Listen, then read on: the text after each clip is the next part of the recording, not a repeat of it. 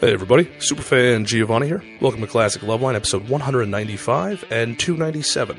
195 is from June 27th, 1996. It's a Tuesday night show with guest Tori Amos and Dr. John making his second appearance. Loveline 297 is from November 18th, 1996. It's a Monday night show.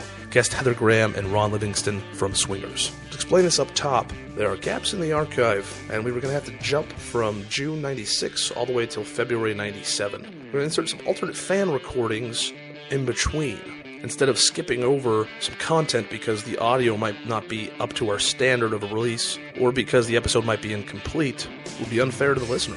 A lot of these moments in these partial episodes we have lead to stories, discussion, references that would continue till the end of the Adam Carolla era in 2005, and some that still continue to this day to the Dr. Drew and Mike Catherwood era in 2014. So we're going to provide about a dozen incomplete or complete fan recordings. When they're incomplete, we will double them up as so. Uh, when they're complete, we will release them in full. And most of the dates are certain. Uh, a few of them have rough dates. We'll discuss them when we get to them. It was better to do this than to leave them unknown forever. So on episode 195 with Tori Amos, the songs played were the Donut Song and Hey Jupiter, the Dakota version, and then Love Song live in studio. Adam opens the show with Dr. John returning for his second appearance of the Adam Carolla era, and this partial recording opens right as Tori enters the studio. You can tell it's going to be an interesting show right away. Tori goes in depth on her life and seems to really like Adam. So far, this is Tori's first known episode of the Adam Carolla era, but her first known appearance on Loveline is well before that, uh, September 8th, 1992. Dr. Drew and Poor Man. Tori tells the caller how to make peace with her past, and it's very powerful. She's unlike any other guest on Loveline, and Adam coerces caller Nichelle to sing with Tori live on air. Tori expertly fades back and lets the caller's vocals shine. It's a really cool move on her part. It's indicative of what kind of person she is. It's great that we can finally release this partial recording. I only wish we had the whole thing. Perhaps someday we will. If we ever recover it, we will release it in this feed. And for the second partial, it's uh, 297. We have it dated as November 18th, 1996, a Monday night show, mainly because of a news story breaking in the media that Dr. Drew references. Thank you, Dr. Drew. And some references to the upcoming holidays. We know it's before Thanksgiving. So we have the week right, and we probably have the day right. We think this is a Monday night show. Uh, it's Adam's second night back on air and third night back. He says he feels better, and they play the Jennifer Grey drop, You're My Stern But Groovy Master, indicating that she was on episode 296 on November 17th, 1996. Uh, she will return in 1997 at least one time, and it seems Adam must be fresh from an out-of-town trip and or illness. Uh, Jennifer Grey, Fergie from the Black Eyed Peas and Wild Orchid, Natasha Henstridge, and Victoria Silvstedt are the women who guested on Loveline and seem to have an attraction towards Adam and a, a genuine chemistry. Adam says Jennifer was really digging him for the first hour until he started getting him depth on his talcum powder and his shorts regimen, and even comments Dr. Drew for trying to pull the bro move and then steer him off course. Adam digs into Arnold Schwarzenegger doing comedies, implying Jingle All the Way, asking Anne if she can book him on Loveline, and she replies he's turned it down a thousand times. Adam explains the premise of Swingers and talks about its success. Ron has three other known appearances on Classic Loveline uh, 1999, 2003, and 2004. This is Heather's only known appearance, and I don't know if we'll find any more. Adam goes in depth on the movie Straight Talk with Ron and talks to Heather about her work in Drugstore Cowboy, and then he references VCR Plus, the 1996 equivalent to a TiVo. This is the infamous Boogie Night Show. Uh, towards the end of the episode, Heather Graham tells Adam uh, about her work in her upcoming film Boogie Nights with Mark Wahlberg and Burt Reynolds. And as he tells it, he goes on an epic rant, telling her she needs to get a new agent, she needs to focus on her career, it's a huge mistake. And then, of course, that movie goes on to be his favorite film of 1997. Once again, better than nothing, as per usual. Both of these were recorded in 1996, so some of the medical advice is going to be out of date. Please consult your own physician or contact Dr. Drew and Mike Catherwood on Current Day Loveline, 1 800 LOVE 191. Listener discretion is advised. You can follow us on Twitter at Podcast One, on Facebook, Podcast One there as well, and PodcastOne.com, the home of all your favorite podcasts. Mahalo and get it on. The following program is a podcast1.com production. Not you. Thank you. Sherry, All in. 13. Hi. Hey. Um, actually, my question's for Tori. Oh, well, that is good timing because Tori is just uh, blown into the studio like a sweet breeze. Hello. Hello. I already start softening up the guests. You notice that? What's your name? My name? Yes. Sherry. Hi, Sherry. Hi. How's it going? It's going fine, thank you. Um, I have a question for you. Yeah. Um, my question was, was there any special significance to playing a cover of Smells Like Teen Spirit on the album Crucify? Um, when I heard it, I was in Sweden and the song had just come out. Um, I remember watching it on this.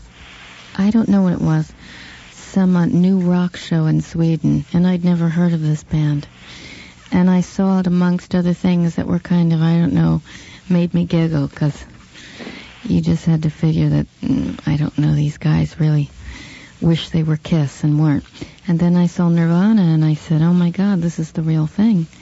And um, the piano kind of looked at me sideways and just said, you know what, we have to do this. You have to put some high heels on me, Tori, and let me have some fun. I had my VCR talk to me once. Said, feed me scary. pornography, please. Sherry, Yes. is that a satisfactory answer for you? Yes. Thank you very much. All right. All right. Bye. All right, now let's talk about Tori and how much uh, how much her fans love her. Did you did you see them on the way in, Tori? Yeah, we had uh, we had highs and hugs. Did you sign anything? Yeah. Because they all brought junk to sign. You did the uh, Tonight Show tonight. We did the Tonight Show. Is that on tonight? Mm-hmm. And you'll be on. Uh, they brought out some crappy guests, and then they put the musical guests on later on, like they normally They do. always bring the musical guests on, and they never let the musical guests talk. They didn't let you Uh-huh. talk. Hardly ever. They never let any of the musical guests talk. It's like a thing. Yeah. It's, well, all these guys. It's the, it's pretty much the same now in all of television, where the they don't let the musicians talk.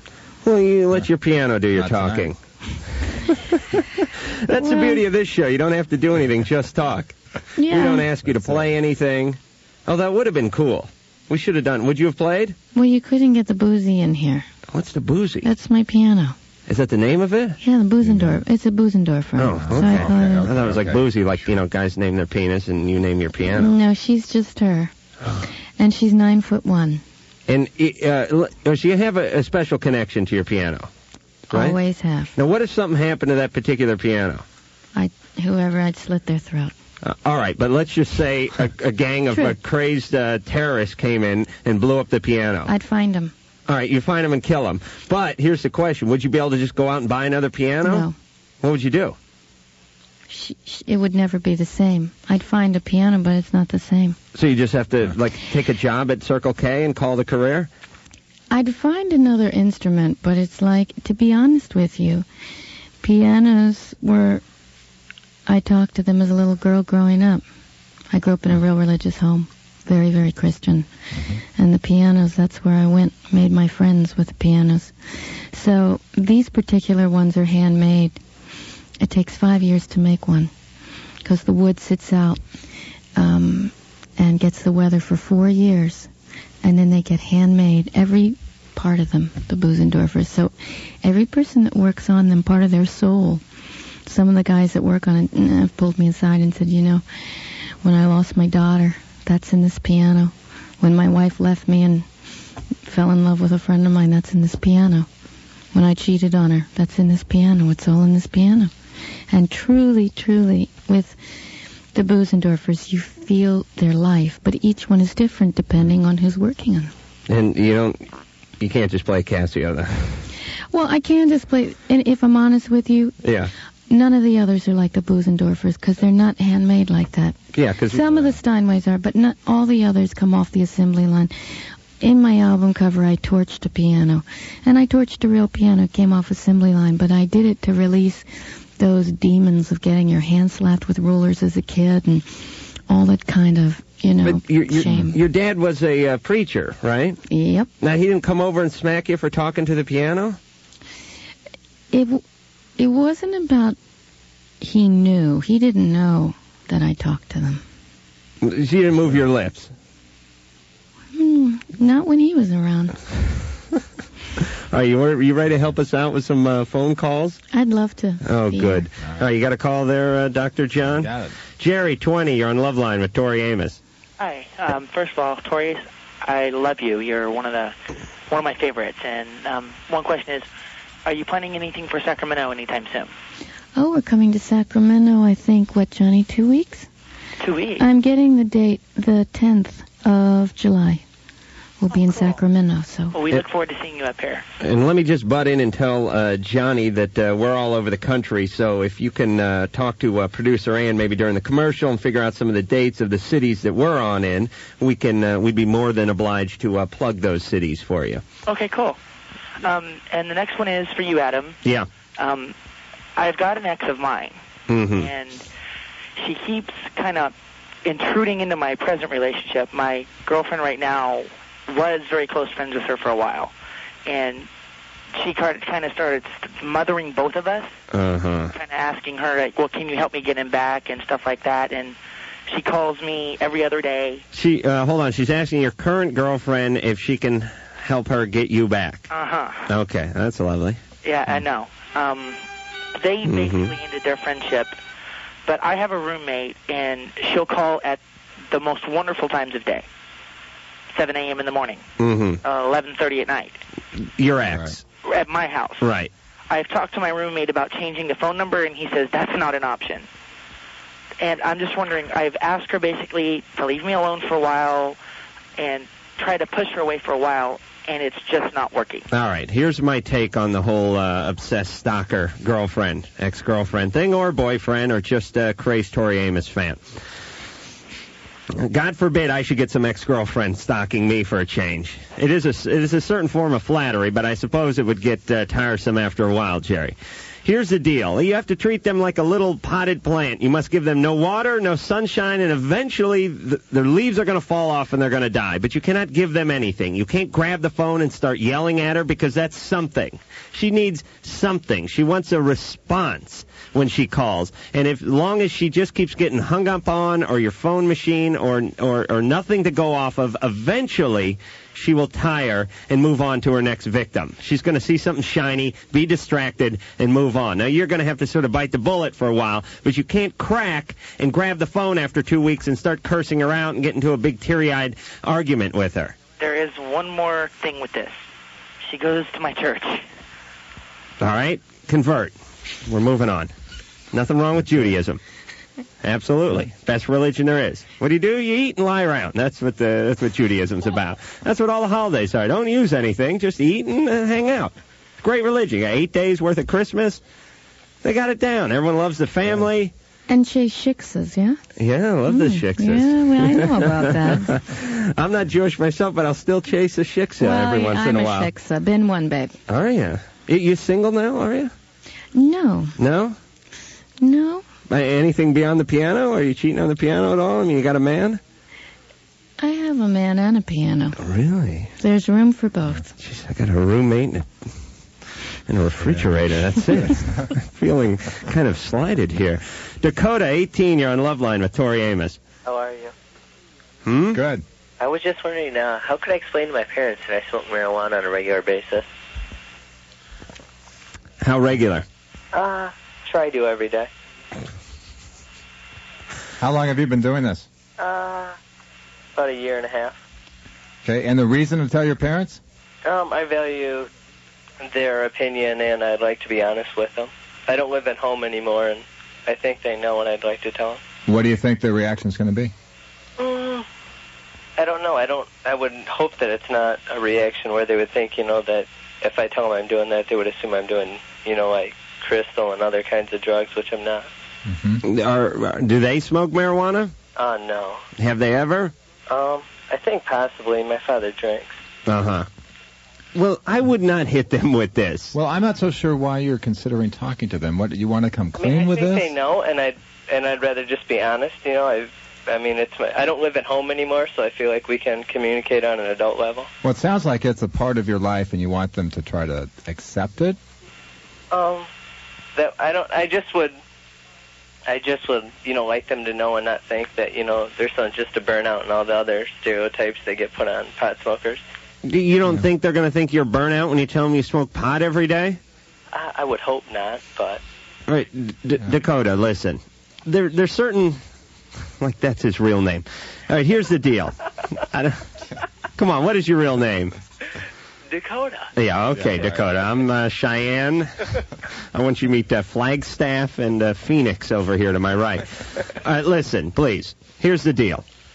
There's certain things. Uh, there's certain times when the truth is good, but it's not an across-the-board thing. Like I think, uh, for instance, if you have a new partner or a new love lover, you shouldn't tell them about every single person you've been with or every bizarre uh, sexual position you've been been in it, it may not be truthful, but it's probably helpful. And and this is another instance when the truth is not for all. They don't need to hear this, Dakota. Yeah, but I, I, I think that they're sooner or later going to approach me about it. It's, and I'd rather, you know, Well, why don't you see if you can cut down a little bit, and that way when they approach you, you won't have to lie so much. I don't. I mean, I don't think that it's anything to be ashamed of. Well, you don't want to. It's not something to beat your chest and crow about either. I mean, you're hooked on a drug, Dakota. It may not be as bad a drug as some, but it's certainly a drug, and you're certainly hooked on it.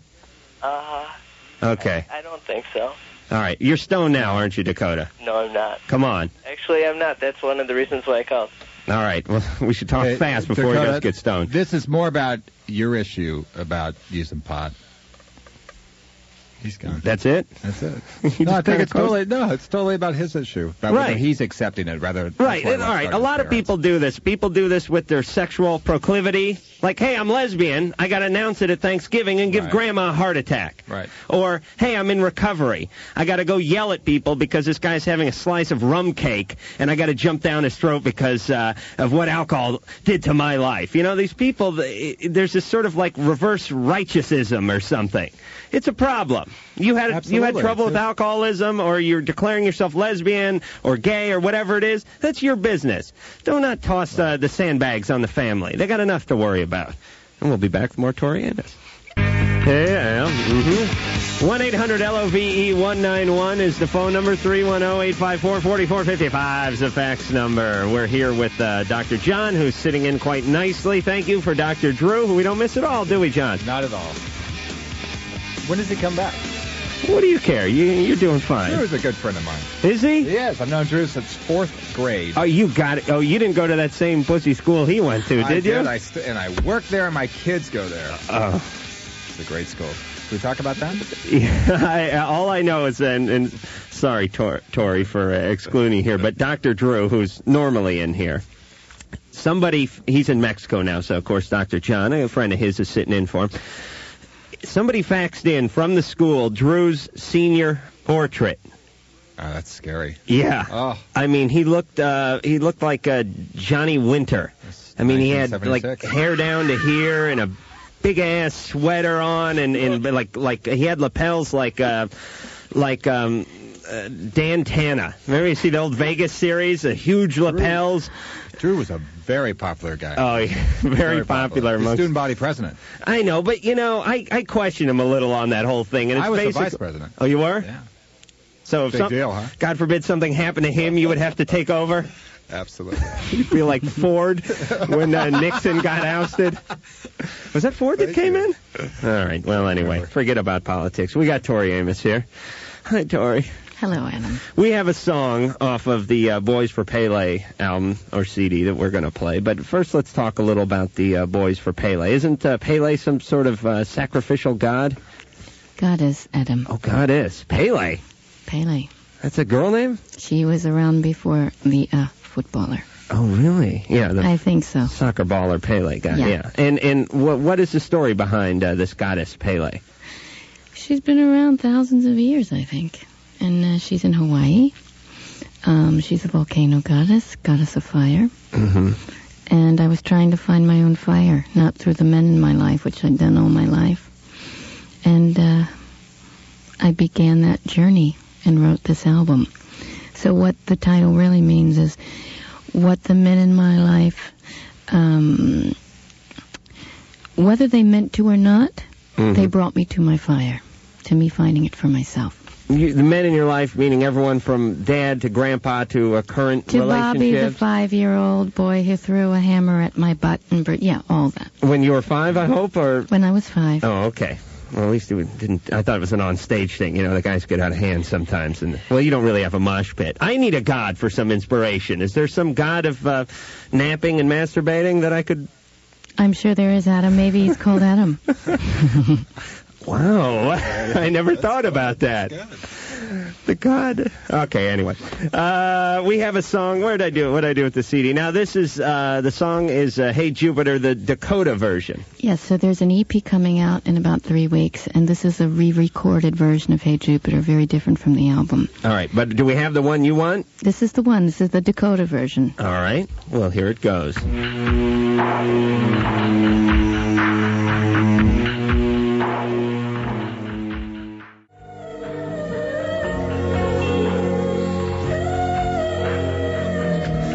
Hey, Jupiter, the Dakota version off of Boys for Pele, off of Tori Amos's latest CD. And uh, Tori, we are talking a little bit uh, during the song about uh, your dedicated fans, and I have a little fan story. Uh, I was saying that uh, I was at uh, K Rock in Los Angeles when you came in there about a year and a half, maybe two years ago, to uh, do the morning show over there. And one of your fans, and, and every time you go somewhere, there's a bunch of people waiting for you to show up, which would kind of cool and kind of a pain in the ass all at the same time, but we won't examine that. Someone gave you a nice bouquet, I believe. I'm sure it happens all the time. You brought it up. You probably had enough of these bouquets, and it was sitting around, and I wandered in and I said, Hey, can I have those? And you went, Oh, okay. Yeah. And you gave me this bouquet of flowers. Well, I hope you liked it. No, I sniffed them. I sniffed them all the way home. But my girlfriend at the time was a uh, big Tori Amos fan. So I had this bouquet of flowers. Now I had a dilemma. Was I going to just give her this bouquet of flowers and say, "Hey, here you go. It's 9:30 in the morning. It's a Tuesday. I've never bought flowers before in my life, but here." I just thought, you know, just because, or was I going to go, guess where these flowers came from. So, like an idiot, and because I know she'd see right through me, I said, "Here's some flowers," and she went like, "Whoa, wow, that's oh, th- this is beautiful, this is amazing." Tori Amos gave them to me, and she was she threw them back at me and got pissed off. And it eats my guts now. No, no, nothing to do with you, but it shows how the the female mind works. And I hate to lump you all into one big group, but she wanted the flowers from me, and when I told her I got them from you, even though she's a big fan of yours, Well, of course. it didn't I work mean, for how, her. So how long were you with her? About another like like four minutes. No, how long were you with her before all Oh, that? all to, uh, about like a year. and you never got her flowers? you know, I wasn't making a lot of money at the time. I know, but can I just say something? Guys, you listeners out there, you know when you think a rose doesn't mean much, I don't care what a feminist she is, I don't care. Sometimes nothing you can say. I sound like a bloody FTD commercial, but sometimes nothing you can say says it better. I'm serious. It's like, you know, right, and don't bring peanuts or, you know, flagellation. Bring something Oh, wait yummy. a minute. The- The flagellation No, comes with no. the package. Let me let me discuss. I know all about it. It's like, guys, come on. It's so unromantic. all right, but where am I supposed to leave the flatulence? Outside, somewhere. Just not in the kitchen and not in the bedroom. I mean, please. Uh, sorry, we've we've discussed this No, many a girls time. will agree with me. There's just a level of being romantic. Yeah, but here's what I want to say about the whole farting thing. It comes at a point in the relationship when the guy feels comfortable and committed enough to break wind in front of his lady. You see, so even though to you it just sounds like a noise, to him it's like going, "Pff, I love you. you know what I'm saying? It's a I don't smell know, of I know, love. but why can't you say I love you? So excuse me. I mean, look, if it happens once in a while, that's one thing. You know, you can kind of go, God, he's cute.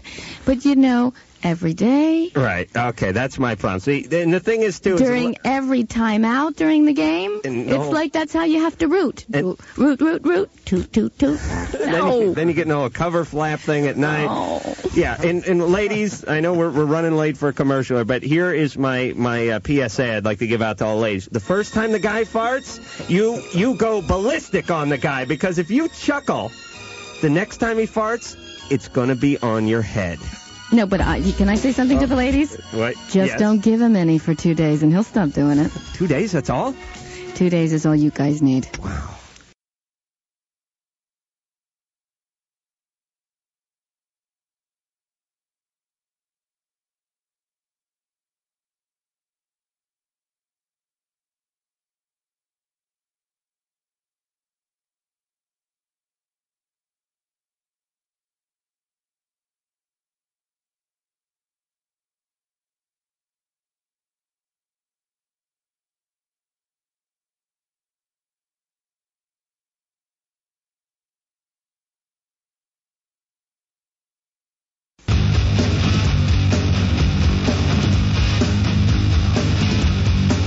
Yes, indeed. Uh, Tori, that's not you playing that guitar lick, is it? No. Tori Amos is our guest tonight. She has a CD out called Boys for Pele. She's going to be at the Greek Theater here in Los Angeles Friday, Saturday, and Sunday. That would be this weekend. So if you're out here, and is it all sold out already? I think there's a room Sunday.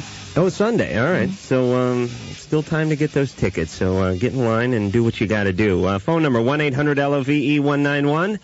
Fax number 310 854 4455. And, um, Tori, I was just looking at you when you handed me something. I noticed you got stuff written on your hand. Yeah. What is that? These are my lyrics. These are my notes because I forget stuff. So I write everything on my hand Uh Uh-huh. huh. And because I don't lose it. I got a notepad I can lend you. No, but I lose it. I don't lose this. Your hand? What Well- about if you're put? All right. D- Oh, let's not go there. All right, but let, the lyrics to new songs that, that haven't no, been no, composed no. The yet? ones I'm doing every night, Adam. Oh, so you you're playing and looking at your hand? Yes. Really? Well, it's better than playing and looking somewhere else. L- let me I'm read- a piano player. That's the closest thing I've got to my eyeballs. Can I read your hand? Oh, All right. Uh, I, I don't know what that first word is. Pocket Pro. Pocket Pro, Sornet, Sometimes I breathe, Switch, swim, Swim. S- switch. No, you got it wrong, switch. We got all this wrong. Flatulence and flagellation, Oh, yeah, yeah. whipping. Right, right. We So what am I farting a dead horse? we'll uh, we'll we'll we'll backtrack a little here. Before we went to the break, we went out talking about farting because anything that that that starts with an F to me sounds like someone is trying to say the word fart. And Tori said flagellants, like Yeah, I'm- flogging, like the act of like flogging whipping. someone. I'm like- Christian. Right, right. So you know all about the whipping. Oh. See, that's why I want to go to the Judaism, by the way. They don't know about the whipping over there. They do eating, not flogging over there. But she was basically saying flogging, and I thought she said flatulence. Farting. But I went with you. Yeah, you were right there. very well. God bless you. All right, we got more calls lined up here. Got it. Tony, 14, you're on Love Line with Tori Amos. Yeah. Um, when I was on a school trip, and we were on the bus to Springfield, and I did stuff with two different girls, and the next day at school, they were getting made fun of, and everybody was calling them whores. So they turned it around, and said that like I made them do everything, and they went to the social worker at our school. Hey, hey, Tony, let me butt in. Yeah. We got this call about three weeks to a month ago, as I recall, and it was a girl calling, I believe. Do you know anything about that? No, what she said. She said you were an idiot. Now, I don't remember what she said about you, but she said she was on a school bus. She fooled around with some guy, and uh, that was basically her question. I just want to know if you were that guy. probably like the two girls like they would talk to each other about it and stuff. And All right, how did you fool, uh, Tony, how did you fool around with two separate women on a bus? Well, we were in the back of the bus and I had my friends watching out and stuff, and so that if the teachers were coming back, they'd like not us and we'd stop, and then when they'd go back, we'd like do stuff. And But was it two at the same time? no, Did did one know about the other? yeah, like I was doing stuff with this one girl, and then she went back and told her friend to go come back by where I was. Mm-hmm. and she went back there and then the next day they went to the social worker and the social worker told the principal and I got suspended. Uh huh. And they told your parents and everything. Yeah. And did they lie? Yeah, they said that I made them do it and they didn't get in any trouble. And how old were they? Um my age. They were in my grade, I don't know how So they were old 14 too. Yeah, they should be. Okay. And you're saying they willingly uh, participated in your touchy grabby feely bussy thing. Definitely. Okay. And then you're the one who got suspended. Yeah. Well, that's the way it works here in society, Tony. I mean, in, in a way, they participated, but in a way, the guy's usually the aggressor and, and, and is, is seen as the uh, sort of uh, promoter of this sort of thing, and you're the one who's going to get into trouble. Doesn't mean they didn't have some part in it, but uh, usually the guy had a larger part in it. Like I like before we even did anything they talked to my friends and like told my friends like what they wanted to do and everything and like Okay, so Tony, you, you feel like you got the shaft. Yeah. All right, but is your is your good name been cleared? No, not really. I can't. Uh, my parents, uh, they pulled me out of that school, Mm-hmm. so I can't go there. And I've been going there since I was in kindergarten. Uh huh. and I can't like go there anymore. All right. Well, Dr. John, what do you think? Tony, what's uh, how does this affect you now at this time? I just feel that like the way that it got around and stuff, Yeah. it, the stories just totally got changed, and what some people think happened didn't. It was nowhere near like some lady. Well, Tony, let me say something. I think you, I think you made a poor choice, and I think you you have to pay for it at this time. And it's a bummer, and I think it's something you just got to get over with But uh, you just so you're telling them to move on. to move on. So crappy Exactly. advice. Thank you. All right, Tori, Yes. ever uh, get it on in a bus? No. No. No, I'm not a bus girl. How about a van, No. truck, What kind of truck? step side, Four wheel drive. four wheel? Yeah. Really? In the bed or, or in like in the cab? Mm-hmm. I'm not going to go into all those details with you, Adam, but I will say it was a truck and it was mine. Really? Yes. You, you- you got a gun right? But I was a consenting adult. adult, and I didn't deny what I wanted to, um, let's say, have transpire with this wonderful man. Mm-hmm. And we were together. You knew the guy, or you just picked him up hitchhiking.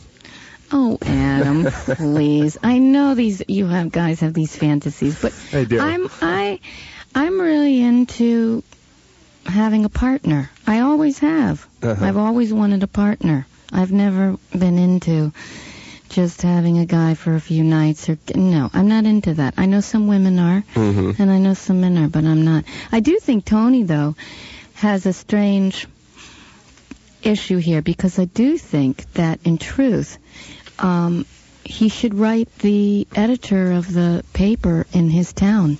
Yes, the girls came back, but I think you should say that you didn't molest them. Because if they're saying that you did molest them, this is serious, you know, because some people really do get molested and really do get raped. And so when people use this as like I don't know revenge or a game. It isn't a game. Believe me, it is not a game. And so Tony, I think you have a responsibility to yourself and to the truth to own up to your part in it, but also to own up to what really happened. And you can write to the editor of your paper in your town. I don't know where you live, but you really need to do this and you need to make sure it gets published. I mean, if you this is how you can make peace with yourself. And uh, clear your, well, we won't call it good Well- name, but decent I name. don't know. stand by well whatever the truth is if you have if you really want to make peace with yourself tell the truth Good advice. Michelle, 15, you're on Love Line with Dr. John and Tori Amos. Um, this is for Tori. hi michelle Hi, it's Nichelle, actually, with an N. oh that's different michelle what's that what is what is that it's, what's the derivative I, it's, I'm not sure. Uh, my mom just came up with it. They were going to name me Michelle, but The one with Nichelle. yeah. Parents It's, smoke you a know, lot of grass. It's spelled different. It's N-I-S-H instead of C-H. oh, okay. All right. Um, I just wanted to know that um, I I sing, and I love to sing, and I have a feeling that I can go really far with it. That Do you know any Tori Amos songs? oh God, all of them. Okay, do do a little. oh no adam Oh, don't put her please. on the spot Well, if she wants to sing, she's got to learn to perform. Um, michelle you don't have to But if you want to, don't let him coerce you michelle if you don't want to love to sing. okay then do it What do you want me to sing? it's your choice Um, I don't know. I'm, I'm going to break out in a kung fu fight, and if someone doesn't start singing in about two minutes, um, I don't know what you'd want me to sing. well, give her a song, Tori. She's a big fan of yours. I don't know any about Boys for Boys for Pele because I just got the tape. Well, we'll give some off okay the so what other. about silent all these years Okay. Um. Excuse me, but can I be you for a while? Dog. Uh. Oh man, I forgot the. You're going. Go, girl. Go. Scat if you don't know the don't know the lyrics. Man. Man, I lo- forgot the words. i'll sing it with you All right. Yeah. Do it. do it with me okay Okay. we'll do your key Okay. Excuse me, but can I be you for a while? My dog won't bite if you're serious still. I got the Antichrist in the kitchen yelling at me again. Yeah, I can hear that. Saved again by the garbage truck. I got something to say, you know, but nothing comes. Yes, I know what you think of me. You never shut up. but I can. Okay, I'm done. Michelle. Wow. Jesus. So what are you doing the next three days? You come to the Greek. Do you need? Do you, I don't know. Do you have any tests that you need me to go take? Where do you live? I live in uh, Portland, Oregon, near Portland. You uh, you a thin white chick? Huh? Oh, piss off, Well, wait a Adam. minute. Wait a minute. I got a plan going here. Now relax. I know because touring is a grind. You've said it yourself. There's no reason why you have to show up for every show. That's right. and it's not like you're doing Leno where they're pulling in tight. This Greek theater is a big place. That's right. We'll give her a red wig. The people are sitting a million miles Do you away. Oh. have red hair? Yeah, I just well, I, I have I had dark like brunette, but I tried to dye it blonde and it turned orange. Good. That'll work. Well, let me ask you. You were going to ask a question about you Yeah. about singing. So Um, I just I don't play like I really want to go far. I mean, I just found out I could sing when I was in eighth grade, and that was you know a few years ago. And I just I just wanted to know. I, I'm taking piano lessons, and I don't I don't like them. I don't feel a connection with it. then it's not right. When you have a voice like that, there's so many great singers that don't play an instrument. The thing is, you find people, huh? I feel just kind of limited. Well, but there are a lot of people out there. Janis Joplin didn't play an instrument. I mean, there are a lot of great Uh, Fred singers. Fred Schneider from the B-52s. I don't believe he plays anything. Michael Stipe doesn't play an instrument. You know, there are a lot of wonderful singers. Peter Gabriel doesn't really play. And um, you just need to trust that beautiful instrument that you have. All You- right. You really have a beautiful instrument. Your voice is your instrument. Well, I just, I mean, I'm in choir in the school and everything, and I just, I don't, Mich- don't know. I- Michelle. Yeah? You have a beautiful instrument, damn it.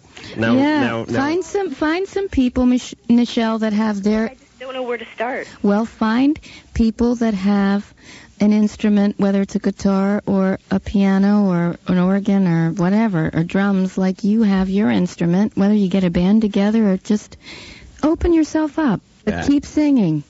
All right. What do you want her to get out there and, and start yeah, I taking wanted fans to, away from you? I don't. She sounds great. I'm getting old. All Come right. on, Nichelle. You There's room, baby. you should be squelching the dreams No, of people Adam. like this. Absolutely. it this is- doesn't work like if that. some guy called in and said, "Hey, I'm a real funny uh, talk show host," I would tell him to kill himself no, but immediately. that's bad. No, it's it's bad karma. All right. Kick it! I want to love you. Loveline will be right back, and boy, will we be mad if you bail. Blinds galore. They got a memorial sale. It's uh, coming up, the Memorial Day sale. Everything up to 50% off, everything you need. Uh, free samples, by the way. They'll ship them out so they'll, you'll be ready to shop. It starts Thursday, May 22nd, and we use these guys. You guys should use these guys, especially when it's a cajillion degrees outside like it is now. You take the blinds, you shut them the room's like 25 degrees cooler because the sun is not not only is it not coming in and turning the place into a convection oven but it's not beating the crap out of the upholstery and the carpet and bleaching it out dog. nothing worse by the way upholstery and people that get sun blasted it's a horrible horrible look you go to blinds galore they really are blinds galore they'll take care of everything you need and uh, you go to blindsgalore.com you make sure you let them know i sent you that's blinds galore dot com. My name's Paul Shirley. And I am Justin Halpern. Together, we do a podcast called Short Corner. It is a podcast about the NBA, but it's not the same as every boring podcast you hear about the NBA. Paul, you played in the NBA. Yeah, three different teams in the NBA, a lot of teams everywhere else, and Justin is a comedy writer. And that may not seem like a logical pairing, but together we make magic about the NBA. So come listen to us. Uh, find us at podcast1.com, a backslash short corner, and let us make love to your ears. Well, we's back with Tori Amos, and we will be back again in 10 seconds. This is Loveline on radio station. You're listening to Love Lines on 1071 The Planet, WPGU, Urbana, Champaign. Well, alrighty then. Now, phone number E 1-800-LOVE-191, fax number 310-854-4455. Faxes like this one that Tori got and took a, uh particular liking to. You might find this interesting, Dr. John, too. So we've just gotten this fax, and she says, when I like a guy, I get it bad. The whole obsession thing took up a lot of my time and even caused the loss of friends. and made me lose track of my priorities. Is there any way to get over this guy? I've tried almost everything, and he is definitely not interested. And I'm obsessed. Uh, So I guess she's never had a relationship with him, or she got, she had one and got over it, or broke up. I don't know. It says I've been obsessed with a certain guy for almost a year. Oh, okay. Obsessed means I don't think you've been. Right. That means no sex. I think it's tragic. It all breaks down into sex and no sex for me. But what do you think, John? You you deal with this stuff. I think it's tragic when someone becomes that obsessed and that Yeah. that focused on someone that it becomes their whole their whole life. And uh, I think it's very difficult to get to get out of something like that. Um, it really involves talking with with loved ones, with um, sometimes professionals about it to try to break the obsessive pattern. Um, but it, it is a pattern, and uh, I, I think it's uh, again a real tragic thing. It's not an easy thing to break. Tori, have you I was- ever yeah. been besides me? You've been obsessed with someone else? Believe it or not, Really? This. There was actually I was, and you know what? It's strange because it wasn't you, you know I, it wasn't years and years and years ago, and uh, it was more recent in the last couple, and it took me. I had to deal with the fact why didn't I think enough of myself that I would want to be with somebody that I thought enough of me, like well do I like him? What about the fact that um, I want to be respected? I want to be in a relationship where it's it's works both ways, Mm-hmm. or I'd rather be alone. It it seems to me that this always comes back to a self-esteem thing. Like if you're feeling really strong and you're feeling empowered and you're feeling real good about yourself, then you can fall in love or you can be infatuated, but when you hear the answer is no, then you can move on. It, it can be painful, but you still will move on. I don't know many real um, strong uh, together people that get into an obsessive pattern thing, and I, I don't mean to uh, cast any dispersions on you, Tori, but you know what I'm saying. I mean, when you, when things are going great and you're feeling real good about yourself, you don't get into the whole obsessive thing. Well, but Why? The Why? One thing about the Why? obsession that it, it takes care of the loss. I mean, people aren't grieving; they're still focusing on the person. Right. And so the grief is very difficult for these people. So it, to it's it's a face way and of to put putting away. off the grief. and a or lot of denying it and But a lot of times I really think, I can only speak for me, but when I looked at it, I felt like if I could turn this person around who was rejecting me, then I was almost fixing something, maybe in the past, maybe growing up, I don't know, but I was attracted. It's true. It was the men. It's this is an interesting one. There could be men throwing flowers at my feet for a time, and the one that would spit on me is the one that I would say I have to get him to understand I'm okay. I, I would be the guy, by the way, picked up the flowers and gave them to my girlfriend. Fair enough. But you know, this isn't, as you know, Dr. John, if we're honest, it's not a little thing. If you have those feelings, it comes from a really deep place of being hurt from somewhere. And a lot of times I think you're trying to fix that hurt. And that's what I was doing with this guy anyway. He could have been, to be honest with you, he could have been anybody at that time. And as I, and you might laugh at this, but this is where Pele came in because I was so hurt I fled to Hawaii. And I really started to feel this energy of the volcano, to find your own flame, to find your own fire, not through somebody. And as I started to understand, and I don't know, I guess kind of be kinder to myself and give myself a little credit, Mm-hmm. then I started to say, hang on a minute. You know, I don't, I like myself. And it's a strange thing to, to kind of, this sounds so mamby-pamby, but be your own margarita buddy, be your own friend. And um, I haven't spoken to this guy in a while and don't have any desire to. Really, he doesn't even interest me. But No. if he showed up right now, you'd, No. you'd crumble. I would not. Absolutely. Come on. You would get all weird and start sweating. In truth, Adam, Yeah. I'm over it. Oh. I went to uh, Honolulu once, but I just hung out in strip bars the whole time. I wasn't looking. Fla- what were you doing? Flatulating. A bouncer kicked my ass for that. All right, now Tori's got to go because she has to run home and see herself on TV, and I understand that. Believe me, if I, if I was, Oh, Adam, if I was, stop. if I was doing a freaking infomercial at 11:15, I'd be out of here. But when we're going to play another song while Tori is leaving, but and before we say goodbye, uh, the song will come after the goodbyes. But I would be remiss in my job if I did not ask you about the whole pig suckling thing. Now I realize you probably answered this question several thousand times, but the kids they want to know because I saw the big sunset, uh, big billboard up on Sunset. That is, what is behind that? Have you told the story a thousand times?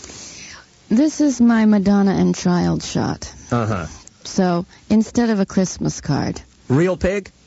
of course it's a real pig. How did you uh, trained pig, stunt pig, or just a regular? It was four days old. I don't know anything that's trained at four days. But it's really suckling there, isn't it?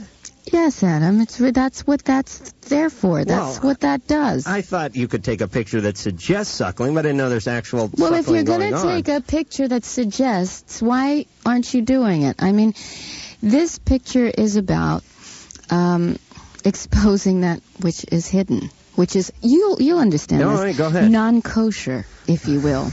I'm not Jewish. I just like to talk about I don't it. believe you, Adam. Uh, so you didn't. There's something in your grandmother you don't know about. you didn't. I think it was my grandpa, but that was a long time ago. You didn't have to put any peanut butter on your boob or anything. It just went right for it. You know, pigs are different than guys. They don't need peanut butter on the boob. Oh, then they're the same. All right, Tori. Well, we thank you for coming in and being uh, such a breath of fresh air here in this dark, dank Loveline studio. You were a good time. Thank you for that classy effect, I, engineer Uh, yeah, Mike. I haven't heard that in a while. Thank you. Well, for why don't you that. pop another one off there, Engineer Mike? Look at him. All right, very good. Fantastic. That's why he gets the big bucks. Tori, thank you for coming in. I think he actually did that one. Uh, she has a CD called Boys for Pele. You should go out and get it. Still time to get a uh, tickets for the Sunday appearance at the Greek. She will be there Friday, Saturday, and Sunday. Much luck to you, Tori, and uh, come and visit us again anytime. Okay. Bye, Thank- Adam. Bye, Dr. Ch- Thank you very much. And this song is called The Donut Song.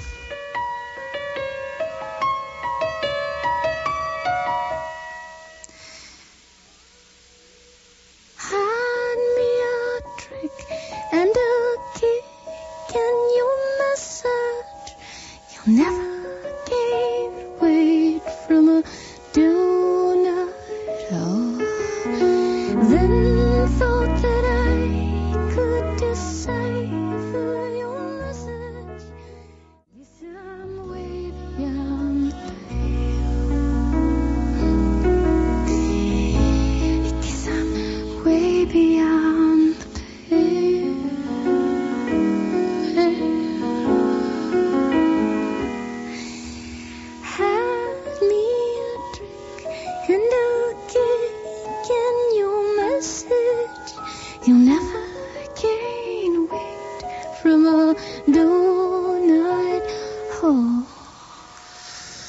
Donut Song by Tori Amos off of Boys for Pele. I like that, Tori. She was something. Yeah, I she's really like got her. a. very a- down to earth and uh, knowledgeable. Down to earth, yet um, out in outer space at the same time. A rare mixture. Thank you for finally coming up with that fart effect, Engineer Mike. All right, I'm going to cut your hands off. All right, John, you ready to roll? I'm ready. Let's go. Can I? Oh, I just. Sorry. Down.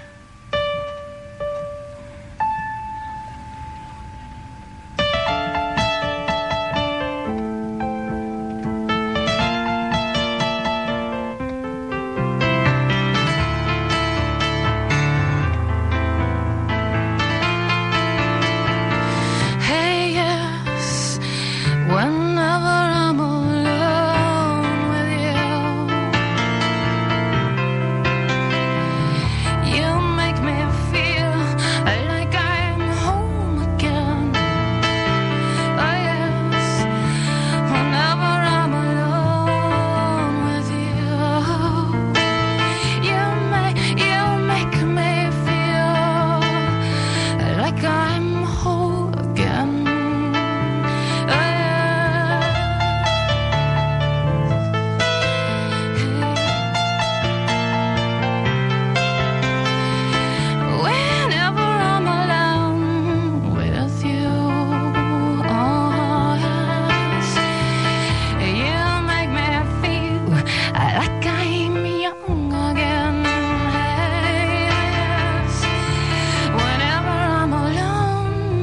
with you,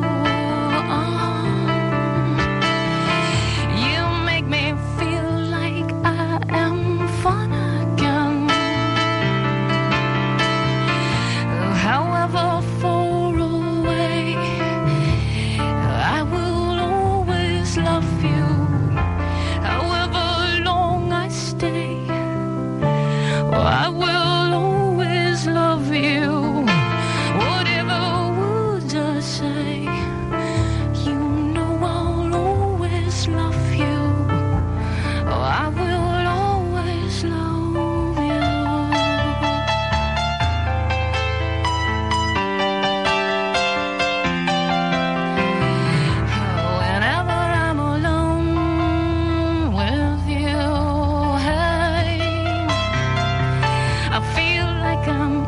Oh, I'm free again.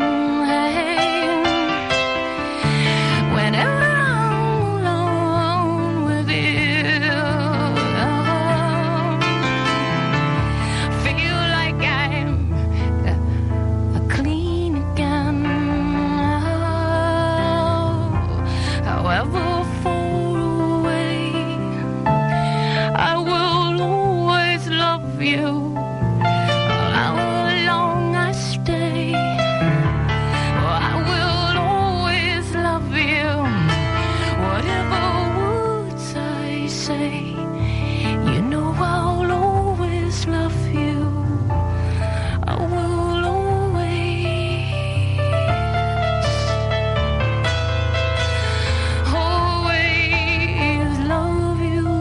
Yes,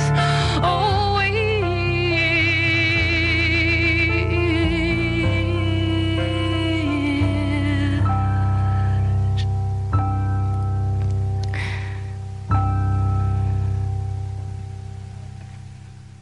Hey, everybody, don't forget our friends at GoToMeeting. That's right. If you need to have a meeting, get your peers or your collaborators together, you can do so with GoToMeeting with HD Faces by Citrix. Powerfully simple way to meet online from anywhere, anytime. We love GoToMeeting. I use GoToMeeting for any meetings I'm having where I can't get everybody together or where people are different parts of the country or the city, whatever they don't. Why get together? You don't have to. You can actually have your high definition, real time video conference all the while throwing up and working out one another's documents. That's really the most cool part of the whole thing. So you can start GoToMeeting, sign up for GoToMeeting from your computer or mobile device, launch your first meeting in seconds. You'll be able to share the screen to collaborate on projects in real time. Turn your webcams, turn on your webcams to see each other's face to face. Start your free 30-day trial of GoToMeeting today. Visit gotomeeting.com today and click the Try It Free button. Use the promo code LOVELINE. That is gotomeeting.com, promo code LOVELINE. Meeting is believing. Back in full force. Loveline is meant for an adult audience. Loveline may contain action, intrigue, erotica, or even sexually oriented content. Come on, baby. Listener discretion advised. Come on. Now, here's Loveline. In this corner, Adam Carolla. And in this corner, Dr. Drew. Alrighty. Uh-huh. Phone number 1 800 LOVE 191. Fax number 310 854 4455. I'm Adam Carolla. That is the good doctor. Dr. Drew is a board certified physician and addiction medicine specialist. How are you, Doctor? I'm all right. How are you? I couldn't be better. Really? You've been back. This is your second day back. Yes. And I'm well. Well, it's really my first day back. Oh, really? Well, I got in last night. Oh, really? Okay. it's Uh, your second night back on the air. All right. Yes. I feel strong. Do you? I'm ready to uh, re- recapture the throne. You're my stern but groovy master, Adam. I love that Jennifer Gray.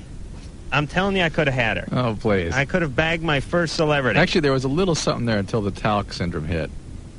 You were sitting here, were you Yeah, not? there was a little something, and then she found out about the talc. She was here for a full hour, and Yep. she was digging my scene I- uh, for the I first wouldn't go hour. that She far. really was She into was- me. she You was- don't know where her big toe was, Drew. Oh, give You're me a sitting break. way over there. But then I brought up the uh, talking the genitalia. Hey, she was done. I know, and I was trying to impress how, her. how indie? How indie could she have been, given that that set the scale of spinning? You're my stern but groovy master. She may be a very a very shallow person, Drew. Who do we have tonight? We have Heather Graham and Ron Livingston from the movie Swingers. Right. I, I hear a lot of good stuff about that film. I hear a lot of good Yeah. things about it too, but I have to take everyone's word for it because I've not I- seen me it. neither. Well, Drew, you you you you still haven't seen. Um, uh, Last movie I saw was Woody Allen's Sleeper. That's the last movie I saw. Uh, I was I was gonna say. Uh, oh, what the hell! I was trying to get a Charlton Heston movie where he played Moses. Was that Moses? Uh, I saw Earthquake. you saw Earthquake. You saw Airport 64. That was the last movie Drew's ever seen. Anyway, Swingers is this uh, sort of hip comedy that everyone is just uh, buzzing about. You know, once in a while movies come along and uh, they're they you know they get a buzz around them and uh, right now it's just a big you know the usual Hollywood uh, blockbuster crap with uh, Schwarzenegger who uh, we all know how I feel about him doing comedy thank god he's back where he belongs doing comedy the reason I can talk this way about Arnold is because I'm I I can say with uh, all confidence that he's never coming on this show although he is kind of a media whore Well, You might see him. If he finds out we're syndicated, he may want to make his way onto the show. But uh, the point is, is uh, the buzz is real good about swingers. Everyone. Oh, he has. Yeah, producer Ann says he said no to us a thousand times. All right.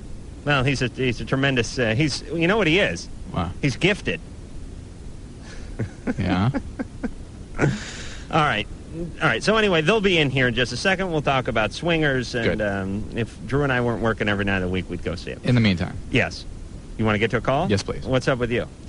Uh, nothing. A little tired, but I'm How all the right. kids doing? They vomit on anyone? Good. No, nobody's sick right there. A little bit wild in the last couple of days, as a matter of fact. Uh, but I'm, uh, you know what's problem with me right now is I, it, we're approaching the holidays. Right. And as the holidays come, uh, through about January 5th, people get sick. It is the most bizarre thing. Really? I mean, and it, there is no pattern to the illnesses that people get. I, I never have more critically ill patients than around this time of year, so I'm kind of preoccupied with that. I've had to go in after shows. I don't know if you're aware. The last couple of nights I've had to go in at one in the morning. It's just been very stressful. No. Well, what is up with that? What is? Uh, people what's say the it's just phenomenon? it, it's an emotional stress of, the- of the approaching holidays and you know dealing with families and mood disorder problems that result in the substances. But I, I I find that it's you know it's old people who are sitting at home and aren't worrying about the holiday, aren't even aware it's a holiday, and they're they're Oh, what's so emotional about watching football and getting loaded on eggnog anyway? To me, it's a relief this holiday. You get to eat. Your, is your sister coming back this holiday? I don't know. She's What- in what if she Germany. does? What if she They comes have back? a holiday that they call it uh, Kristallnacht. They they walk up and down the streets and break the windows of the Jewish stores. That's And- nice. Yeah. So I don't know if they have Thanksgiving over there, but we'll I'll talk to her Charles. next time I see her. Charles, 19, you're on Love Line.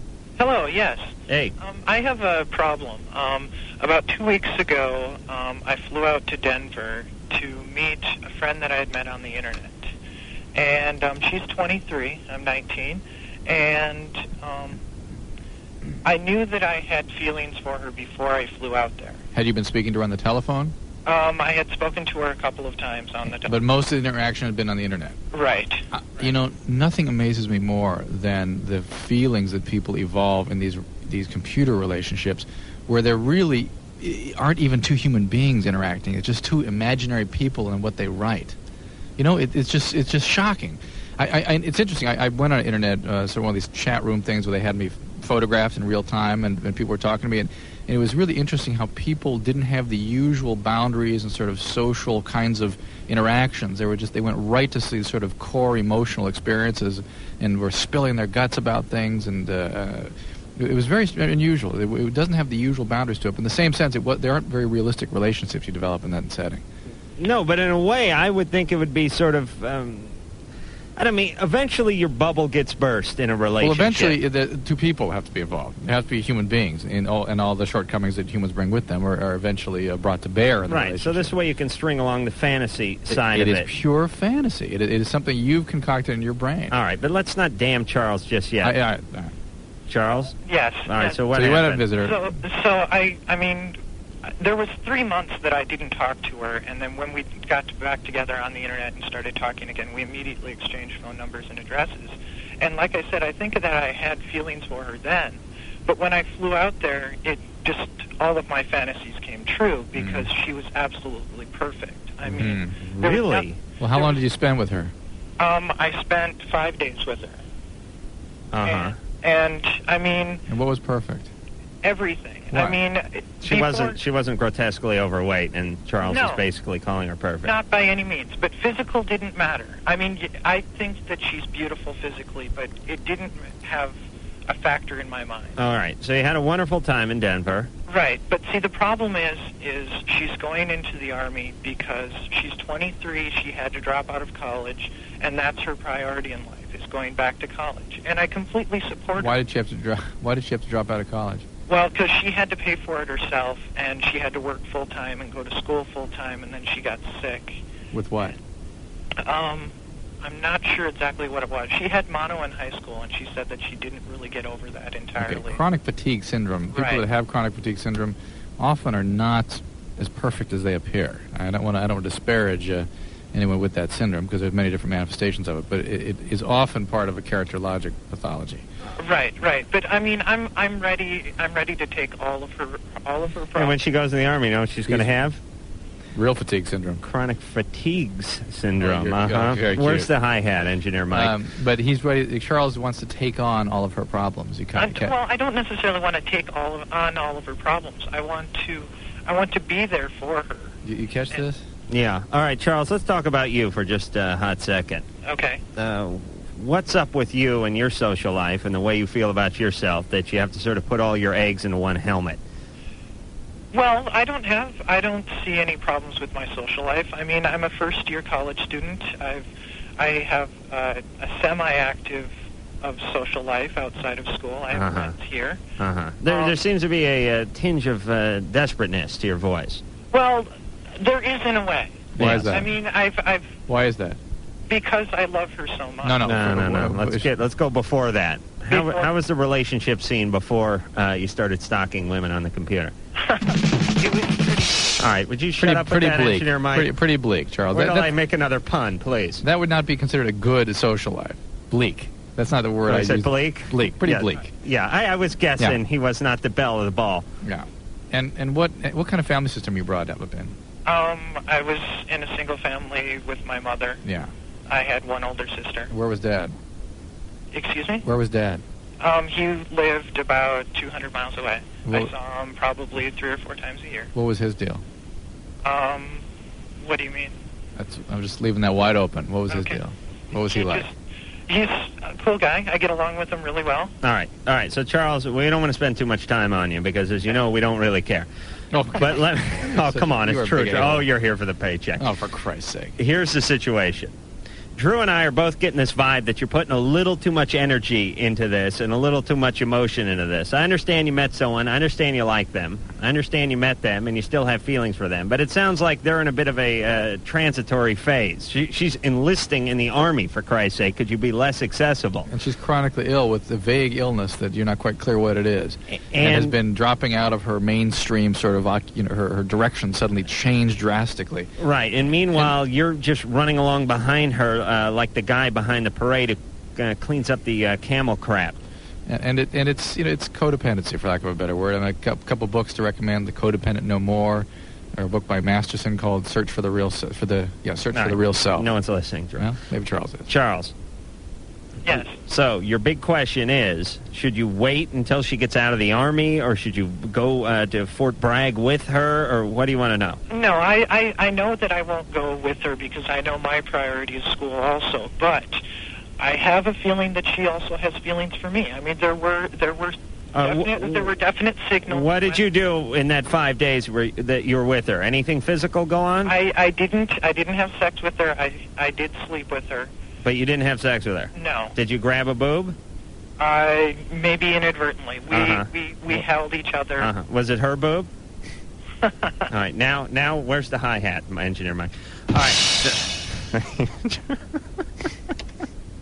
All right, I'm done with Charles. We, we are ba- we, we've said what we have to say, Charles. I mean, we can't change Charles' life. Charles, Charles Angie needs baby. A, Charles needs a re- yeah needs to really look at how he conducts himself in a relationship because this is a this is a recipe for trouble. There's not a whole lot going on here. It, Well, Charles, it's stay all gone. where you are. Stay in school. Study Yes, hard. right. Uh, get get yourself in some kind of clubs and, and get yourself involved with uh, co-ed sports and stuff, and meet a girl on campus. There you go. There you go.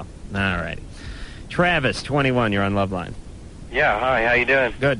Okay. Uh, well, I hear y'all talk about Prozac all the time.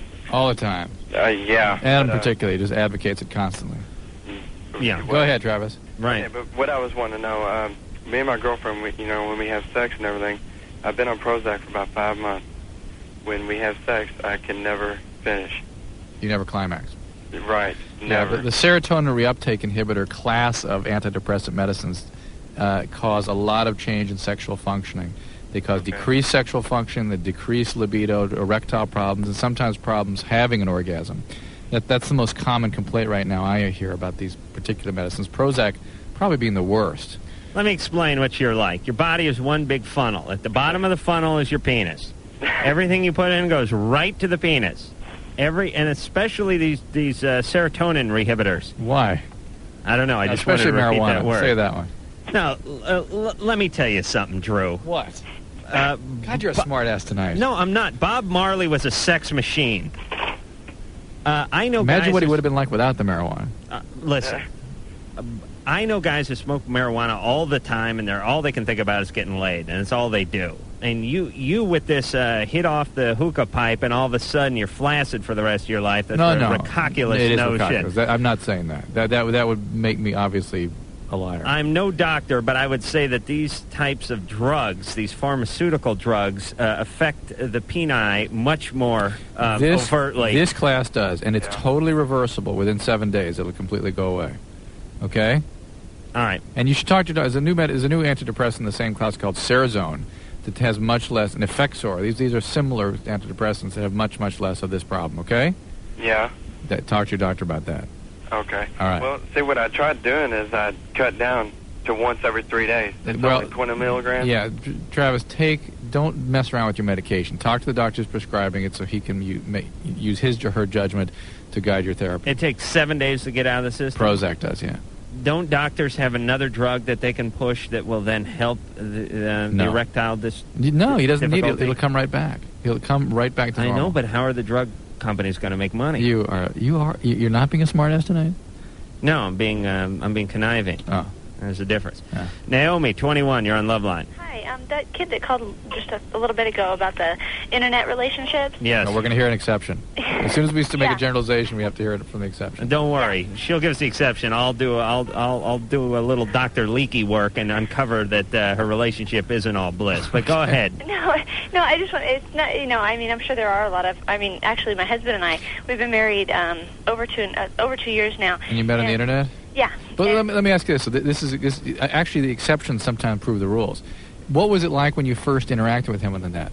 Um, I was, um, Was I it? was- I'm sorry, what? I, what I was asking was, did the relationship that eventually evolved have anything to do with what it was like when you two were interacting on the on the keyboards? Yeah, well, we were very honest with each other, though, but we did meet a lot of people that looked like they crawled out from under a rock somewhere. You know, I mean, like we um, we would go meet in groups, like at Denny's or you know someplace and eat, you know, all, like fifteen, twenty people at a time. And there was a lot of people that we ended up weeding out of like the social circle and everything. But um, my husband and I had met on the internet, and we were just, you know, we were, com- you know, honest with each other about what we liked and what we didn't like, and what actually brought us together at first was our interests of sports and, you know, things like that and everything, you know. So, I mean, I'm sure there are a lot of people that lie, and But you know, n- no, I- it, it's again, my concern is not that people make contact on the internet and sort of share ideas and uh, then agree to meet and then have a relationship. right. I'm, I have a problem with the people oh, that make the whole relationship. yeah, I'm, I'm falling in love with somebody on the internet. How can you do that?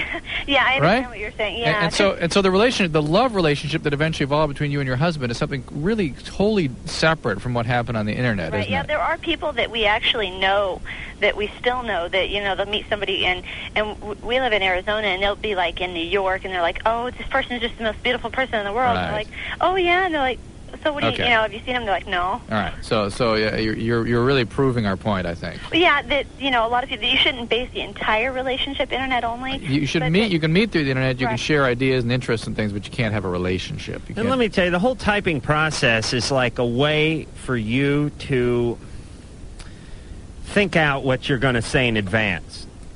I mean, here's the problem with a lot of people. The hell you writing there, Drew? All right. Here's the problem with a lot of people.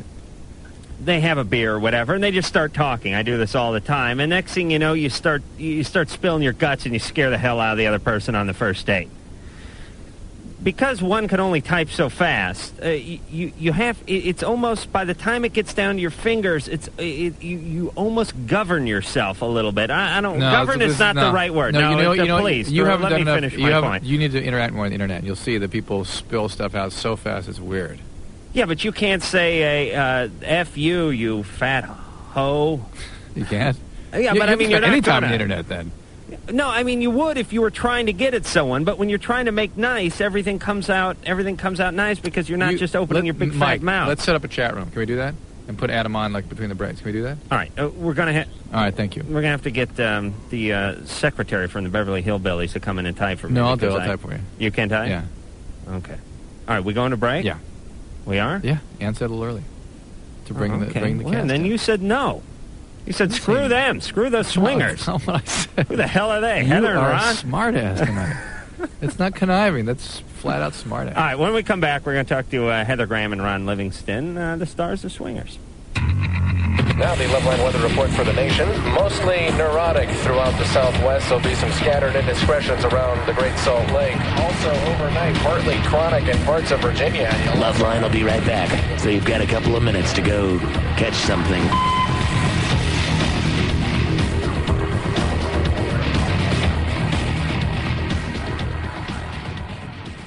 GoDaddy wants to help put your business online. The website builder makes creating a website easy. Even if you don't have any technical skills yourself, just choose a design from hundreds of customizable templates and personalize it with Website Builder's drag and drop design tools. Don't pay a web designer or spend hours on Google learning how to build a website. For just $1 a month, you get everything you need to create a professional website with unlimited pages, unlimited pages, including a free domain name, free hosting, and GoDaddy's award winning 24 7 support. Visit GoDaddy.com, enter the code LOVELINE to get the website builder for just $1 a month. See website for details.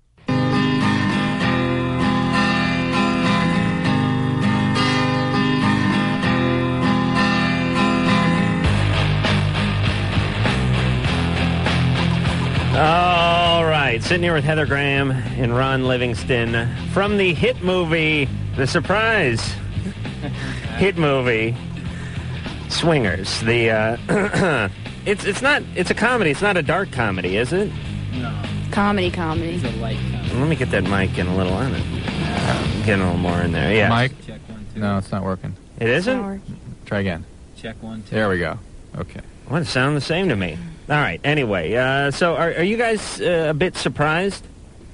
A Oh, little that mic is Pleasantly not on. Wait, surprised. Wait, that mic is not on. Oh. Oh, it isn't. All right. Well, I'll ask Heather. Uh, you're, ple- you're pleasantly yes, surprised. It's great. I'm drinking co- Very coffee, good. so keep talking. Um, yeah, it's a it's a it's a very realistic portrayal of L.A. Uh, young struggling actor life. and, and it sort of takes you go from uh, club to club. Right. And right. and we shot it when the clubs were actually open, so they're just regular people going in having drinks and Wow, interesting. and and it's basically is it about a group of friends? Yeah, it's Hey, about. Uh, tell us what it's Ron's about. friends. it's about a bunch of guys. It basically, it's about a bunch of knobs who who uh, live in Hollywood and want to be actors. Mm-hmm. And uh, it's kind of. If you ever see those those old uh, Rat Pack movies or like On the Town with the Sailors, right? It's sort of like if retro guys. you guys were in that today, sort of. You mean you driving vintage cars and dressing uh, with right, three and going to the, and slacks? basically trying to pick up girls in Frank skirts Sinatra. and- and, yeah, and uh, to to the music of Frank Sinatra and Gene Martin and And the soundtrack has uh, like uh, Dean Martin and Bobby Darin and um, uh, Tony Bennett and a lot of lot of the throwback yeah, yeah. type of it's- swing music. Yeah, it's got a re- it's got a real sort of like old school romantic feel to it. You know, it's very innocent. It's a very innocent movie. And uh, Ron, you went to uh, Yale because I know Drew's going to uh, ruin his chair when he, you know, we, we usually we don't get people in here with they don't even have GEDs, much less uh, Ivy League. But uh, you went to Yale and studied acting. Yes, it, uh, yes, it did. Yes, I did. Did you graduate and everything? I graduated and everything. Wow. Yeah. And is that what you always wanted to do? Yeah, I uh, I, I wanted to do a lot of things, and then I sort of slowly quit them all, except for that one. Uh, for for very, you know, I wanted to be a doctor because that sounded like a cool thing to be, and but the science lab was like really far away, and it was cold, and it was all the classes were at eight thirty in the morning, Right. and uh, That's late for the eggheads, I got to tell you. yeah, yeah, I just I, I I didn't couldn't really handle that. So uh, one by one, they all fell by the ways- wayside. And And uh, he- no, wait a minute. I- wha- uh, She's been around for a while. Yeah, well, we're going to get to Heather in one second, but we have a sort of uh, re- reverse chivalry here. Oh, We'll talk- okay, we that's talk good. to the guys for like 20 minutes, and then I go, "Hey, Good, good. Heather, uh, show us your boobs," and then we take some calls. now you're in uh, Straight Talk, right? Yeah, absolutely. Now yeah. was that that movie with Dolly Parton, or was that uh, That's- another movie? That's that's that movie with Dolly Parton. That was my first gig. That was my first gig in Chicago. I got my union card off that. Dolly Parton plays a radio talk show host. That's right. And that's why you know it. uh, she actually has her. Uh, I think the story surrounds uh, her having her breasts on as guests, and then they got into a fight with each other, and they both stormed out of the studio. And then the- Things got ugly from there. no, I, I have I missed that. I gotta Yeah. I, I gotta tell you, Yeah. but well, I'll rent it tonight. Check it out. Check it out. It's I do some amazing work. in it. And uh, Heather, you were in another sort of, uh, I guess, sort of a cult classic, uh, drugstore cowboy with uh, Matt Dillon and. Uh, uh, Right. What the uh, Leach? Why am I Kelly saying that? Lynch. Kelly Lynch. William right. Burroughs. Right. That was a really cool movie too. Yeah, I was glad to be in it. So you have a. Exactly. y- You Remember that have- part when she was dead? Yeah. Isn't that creepy? Yeah, this is a good movie, and it's actually uh, it's sort of a uh, people. Um, what's this new movie that came out a few months ago with the heroin and uh, train Train- Train Train Spotting, Spotting, right. yeah. Train spotting? It was sort of a precursor to that, Yeah. and and really, uh, a lot of people may think that the movies like this sort of glorify drugs, but if you watch the movie, you realize. Uh, I mean, Drew could talk all night till he's blue in the face, but you'd be better off renting Mm-hmm. a movie like Drugstore Cowboy to really see what the effects uh, of drugs are. Do you and how think they- it glorifies drugs? That movie? I haven't seen either of them. Oh. Sorry. But I, but I would like to because I think that again I think young people you know young people any un- anybody under the age of thirty really doesn't want to listen to the facts but does get the message from stories and cases and their peers' experiences. So All right, so we'll take some calls and we'll talk more about the uh, movie and upcoming projects because, uh, as Heather was saying I'm before gonna the pump show, something. she has something coming up in, in uh, June 99 that she wants to talk about. Corey, 18, you're on Love Line. Hello. I'd like to say, Dr. Drew, Mm-hmm. you're all right. I respect everything that you say. Except. but. But, um, Adam, you rule. You're one of the Yes, all right, thanks a lot, buddy. No, all right, it's- next well, call. that was a Wait, is that really it? Positive. That was enough. I'm, I'm going to get out while it's ahead. All right, Corey, what can we do to help you? Yes. Um, my girlfriend, she's pregnant. We've been together for a while. Hmm. How old is she? She's 17. You're 18. Yes. And she wants to have an abortion. Hmm. She wants me to pay for it. I, it's interesting we're talking about abortion tonight. Corey, hold hold your pro- question for a problem because I'm going to go off on a tangent here. Did you see All this right, thing? ho- hold hang on, I'm gonna leave, too. No, no. Did you see this thing where uh, a teenage couple are being were held for having thrown a, f- uh, a newborn into a trash bin and the Yeah. baby down? Hmm. Th- those two teenage, uh, the, their their boyfriend girlfriend, they're both 18, are being now up for the death penalty. Really? Now, h- tell me something. How, how consistent is it to allow an abortion if it's in the uterus, but as soon as it comes out, then you're a murderer? Right, I disagree, yes. That's I, I mean, what is I- it? Consi- these, these two I kids, think these- they should be let off. These two kids may be killed. They may be killed. All right, they're not But gonna once be it's killed. alive, it seems But it's worse alive- than if it's in It's you. alive either way. Oh, but all right. But it's let- a fetus. Hold on, Heather. Uh, let me give my degree talk with Drew over here. I had my woman talk. Uh, we'll t- well, Okay. no, we'll do a woman Okay. talk in a second. Okay. It'll just be us. You're in trouble, Drew. no, I, I, I understand the, the pragmatic issues, and I, I and I I First know- I- off, when does life begin, Drew? You know, I've said this a few weeks ago. After you learn to program the VCR, that's that's you and when I life should technically begins. you and I should both be killed. Absolutely. No, unless you can afford uh, the VCR Plus or, or some, some lackey to do it for you. I have a roommate who does that. Ah. All right, now, here's the situation. Life is degrees. It's not all black and white. And this is where the problem is with the whole abortion talk. You can have these right wing, uh, right to life wackos like my partner over here who are crying that, you know, as soon as the sperm uh, leaves the man and enters the hamper, it's, it's, uh, it's a life in there. And, and we can no longer wash those socks and underwear because you're destroying a life. And then there are the people that say, you know, l- listen, it never was alive. Who cares? We're getting an abortion. I'm saying life is not all black and white. It's shades of gray often, and it's degrees. Meaning, if you get some, if let's say you're, you're very much in love, you're married, you get your wife pregnant, and she has a, a spontaneous abortion after a month, that's sad. But if she has it after six months, that's sadder. And if she has it, uh, you know, on the way to the hospital on the ninth month, that's even sadder. And if the kid gets to its two two year birthday and gets ran over by a truck, that is even sadder. it's not the same thing. It's just sort of degrees. Getting a, an abortion at uh, a week or month or, or a few months is is a tragedy is sad, is difficult, but it is not the same as your kid, um, you know, uh, having the podium collapse during the bar mitzvah and trauma, uh, getting some sort of head injury where he's uh, left uh, rendered a vegetable the rest of his life. I agree. So do you think? So it's like- degrees.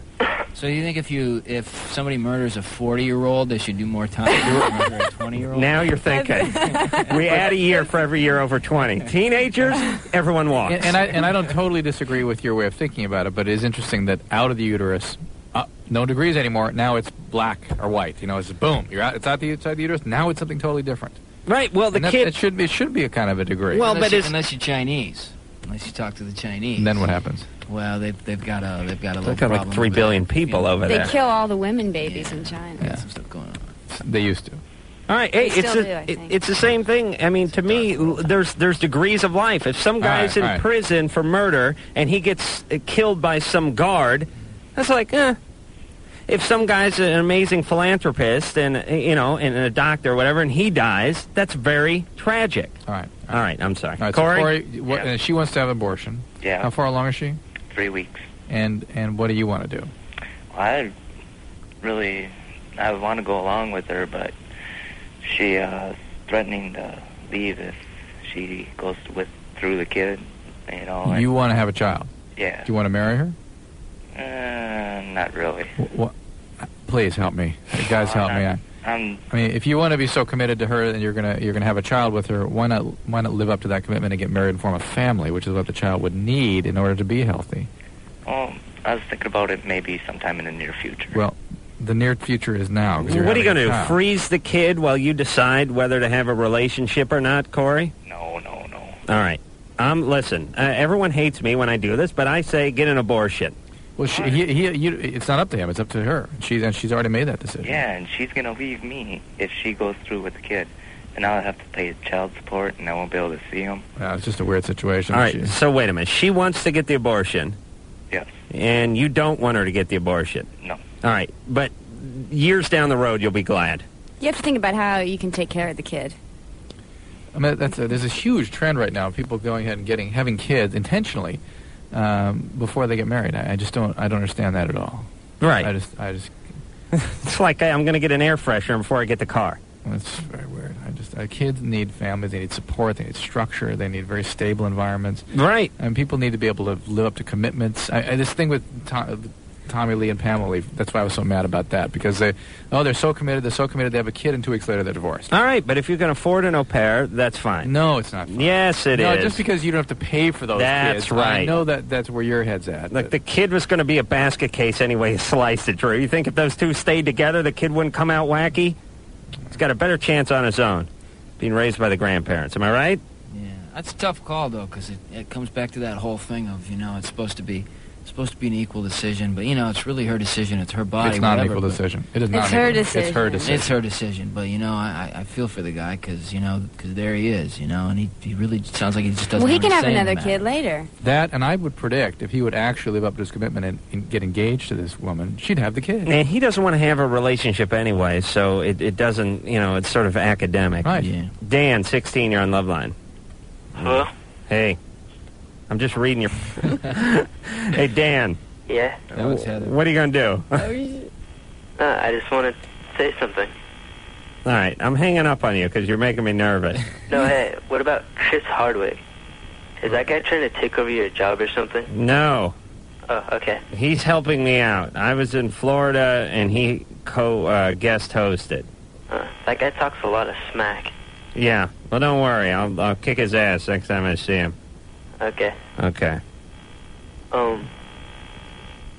You want me to tell my problem now? No, because I'm hanging up on you. Moron. I think they could be damaged for life from from their advice they get on the show. Yeah, I think that can be. I, I prefer to think of it as scarring more than damage. what do I care? As long as I get that paycheck at the end of the week. Chris, 22, you're on Love Line. Smart ass tonight. Hey guys, how's it going? Good. The kids know I love them, Drew. Come on. First, I'd like to say um, I've listened to your show probably every night for about eight months now. And Adam, you are the master of analogies, most definitely. And Drew, you are the magnificent one of the doctors. You couldn't get any better. Thank you, Chris. What's Uh, your question? I actually, I'm, I'm looking forward to your TV show too. When when does that come on? Uh, just, just got We've been postponed. banned from talking about it. I, I don't know why. Just watch, a- watch MTV. There'll be some advertisements coming out. Okay. Station has a big problem with cross promotion, so we won't get into that. But uh, it'll be on soon. Just, Okay, uh, great. put put your t- TV on MTV and never take it off. I don't know if I could do that though. But keep the sound down. Great. Uh, actually, guys, I'm just looking for a little advice. Um, I met this woman in college, and we've been friends for about three months now. Uh, real good friends. Uh, she seems to be able to share everything with me, um, but I really don't know how she feels about me. Um, I, I'd like to take it to another level, um, step up, step it up a little bit, maybe become a little more intimate, uh, or what have you. Um, and I really like her, and I'm just having problems telling her that. I, I've I have a real bad track record um, with women. Uh, I never, I've always been pretty much a coward. Haven't had much courage. I'm just kind of wondering if you guys had any advice for me. All right, Chris, we got to go to break, but I'm going to put you on hold, and we're going to have a uh, Three Stooges type huddle here during the break, and we're going to, you know, we're gonna let Heather's going to put her um, feminine stink on it, and uh, Ron is going to give it give the uh, uh, Ivy League wrinkle. I'll give the sort of streetwise carpet cleaning guy, and um, Drew will go and get us beer, and we'll come up with a with a uh, fantabulous answer, and then we'll get back to you after this. Hi! Loveline's gonna be right back. All right, play the damn play, play the damn What's going on? Where the hell's the beat? Where the hell's the damn beat?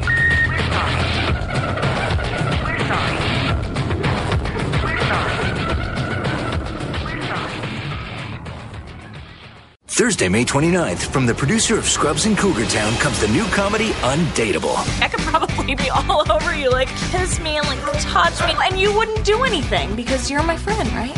Yeah, no, yeah, no. You might be stuck in the friend zone now, but every underdog has his day. Sweetie, are you are you okay? Are you having a little stroke? Got a, fine life, uh, force Chris D'Elia stars in the premiere of Undateable, Thursday, May 29th, followed by Last Comic Standing on NBC.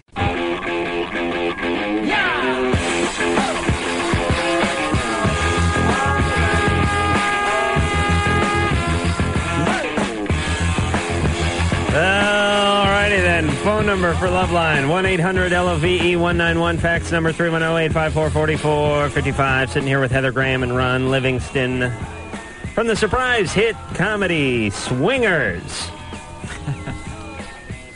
and of course, uh, Dr. Drew. Now, hey, uh, Engineer Mike, does the, uh, does the AOL thing work yet? It does. We have a new password. All right. And you'll tell it to me after the show. All right. So uh, go ahead and, uh, Drew, why don't you give that number out since it's back up and running? LUV191 at AOL.com. All right. Now try it again and this time sell it. LUV191 at AOL.com. Okay. That was a much better kick. we'll keep that one. we like to do two for protection. And uh, hold on. We don't need any more. Oh, Engineer Mike said we don't need any more pornography. Wh- Why? We got enough? Really? I never get any pornography off of that. and I haven't figured out the whole download thing, but. Oh, okay. That's why it's never on the download thing. It's been it's been down into uh, Engineer Mike's load. All right, uh, give the mailing address and then we'll move on with the P.O. show, Box Drew. 4345, Hollywood, California 90078. All right. So anyway, uh, talking about swingers, uh, it's out all over the place, and it's really uh, in a in a sea of uh, big budget Hollywood uh, crap fests. It's uh, been sort of the surprise, uh, the, the movie that's cool to say you saw. Yeah. Good word of mouth. It's Yeah. costs like a dollar. Right, and the the, the, the uh, I'm I'm guessing it wasn't a huge budget on this thing. Do you know what it No. was? Uh, they got it in the can for uh, 250 grand. Really? Yeah. So I'm sure it's it's uh, it's done a lot more than that already. Oh yeah. And then with this, it, that that that seems to make the most sense to me. These movies that come out and they're they're like you know 65, 70, 80 million dollars. It's like I don't know. Aren't you taking a huge a huge chance It's a lot of there? money. That's yeah. You know, why don't you just uh, do something for two hundred fifty thousand dollars and Right, uh, which, which everyone has laying around. concentrate on the writing or invest in porn. No, That's- no, no, no. no, Fine. no. Oh, wait We're a minute. finishing up with what I want. That's right. All right. Chris, 22. Still here. uh, All right. So, Chris, here is. A, let me recap. Uh, you're in college. There's this girl you like. You've liked her for about three months. You guys get along just fine, but you have trouble closing the deal. Exactly. You're not a move maker. Not at all. All right, I got to be honest. Your name didn't come up during the last five minutes when I was sitting around talking during the commercial. I even forgot to go back to him. I was ready to move on. But Heather, what do you think? You're young. You're attractive. Um, Uh, well, have you made a move on her at all? Well, you know, that, that's the like the biggest. I mean, we get along great. Um, we go out every now and then. We'll go out and have some coffee or whatever. Um, you know, and I just have a problem like telling her. I mean, I, I've I've probably given it away, but you know, I just can't flat out tell her that I that I am interested in her on more than a friendship basis. Would you would you want a guy to tell you or to show you? Ding ding ding. Um, hmm. Yeah. Well, I guess if I wanted, if I liked the guy, I'd want him to show me. But if I didn't, I'd probably want him to tell me. If and if, if he started showing you, how would you let him know that that was not where you were at? I Depends- guess I would depends how be he- say no. But I think it's good to. He should go for it because Right, you my, my, find out. Chris, let me explain what your the problem with uh, your situation and, and, and why it keeps repeating. You have a small window when you meet people uh, because you quickly get put into categories. You're either you know you you're either like a you know a friend or your potential lover, Mhm. potential uh, relationship. And it gets established fairly quickly. You only get to see the person three or four times, sometimes a handful of times. Sometimes it's with you and some mutual friends. You all go out. But you have to kind of get yourself into the right category early, or at least try to get into, into it. And what a lot of guys do, and I know this all, all, all too well because I used to do this, you try to get into the friend category first because you think, okay, this is easier. Right. I don't have to, I can save face. I don't have to risk anything. I'll go into the friend category. That'll give me an excuse to hang out and call and, and, and have this sort of mock relationship. It'll be a relationship, even though it's not the relationship I'm looking for, but it's the easy one. And then what I'll do is I'll, I'll, I'll just bide my time and I'll plan my move. Well, the problem is, is you get deeper and deeper into the friend category. Right. Mm. Puppy dogs and ice Gotcha. Mm. Right, and then next thing you know, they're coming to you and saying, I like someone. This, I think Larry's cute," you know, and you're like, "Oh, "Kill that damn Larry." And, and you get deeper and deeper in, and then it becomes more and more, and then it becomes a huge move. Yeah. At that point, we're right at the beginning of the relationship. It's no big deal. You make a little attempt. It's subtle. They pick up on it. Either they sort of let you in, or they cut you off.